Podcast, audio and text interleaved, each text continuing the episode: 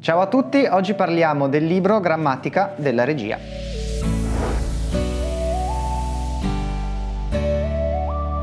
Il libro Grammatica della regia di John Marner ha in questo caso, in questa edizione, l'introduzione di Ridley Scott, eh, quindi già l'introduzione è molto interessante perché parla proprio dell'esperienza anche del regista Ridley Scott che è passato da fare spot pubblicitari alla regia dei film. Ed è un'introduzione interessante che poi rimanda a quello che è il cuore del libro che si concentra come dice il titolo proprio sull'aspetto eh, della regia. Ed è quindi un libro consigliatissimo per chi si avvicina eh, diciamo a questo mondo perché riassume in pochissime pagine, il libro è di circa 170 pagine, dicevo si concentra proprio sulle eh, regole essenziali e indispensabili che chiunque deve sapere per iniziare non solo a girare film ma in generale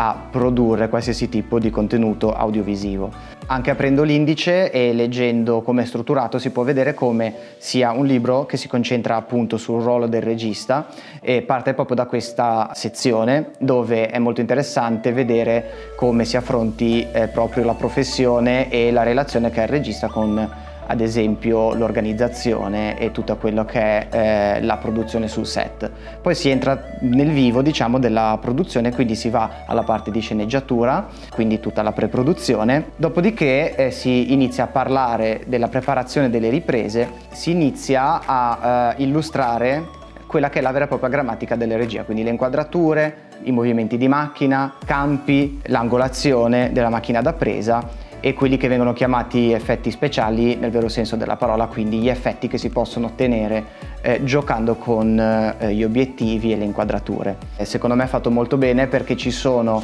eh, tantissimi esempi eh, riportati, sia esempi diciamo fatti apposta per il libro, quindi dei disegni, eh, delle immagini, sia eh, degli esempi tratti da film, in particolare sono sempre film diciamo grandi classici del cinema. Ci sono anche dei veri e propri esercizi, quindi una volta che vengono elencate le regole base, si passa poi a vedere tramite delle immagini degli esempi pratici su come si realizza ad esempio una scena di dialogo a due personaggi o una scena di dialogo più complessa a tre personaggi con magari anche dei movimenti eh, dei personaggi all'interno della scena o addirittura con movimenti di macchina. Quindi diciamo che è un vero e proprio manuale che eh, permette di affrontare in maniera molto seria, molto solida tutta questa parte fondamentale eh, della regia. Nell'ultima parte il libro eh, va diciamo in conclusione ma trattando tre argomenti molto importanti che sono il rapporto del regista con gli attori, con la recitazione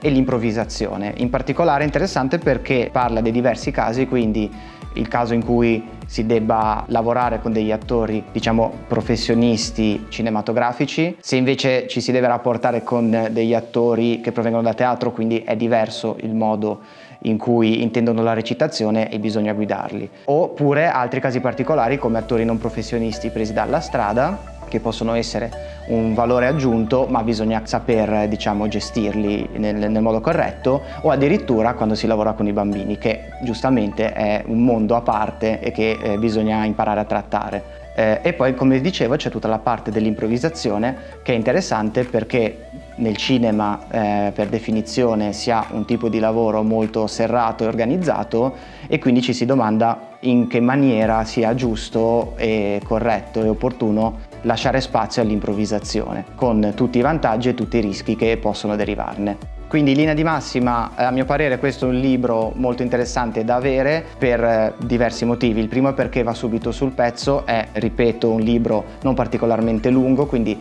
si legge rapidamente, ma concentra tutti i concetti principali. Si concentra solo sulla regia e quindi è molto specifico e riassume proprio tutto quello che è fondamentale studiare, non solo sapere, per affrontare poi la produzione video in generale, non solo quella cinematografica. Grammatica della regia di John Merner, ci sono tutte le informazioni in descrizione e ci vediamo la prossima volta.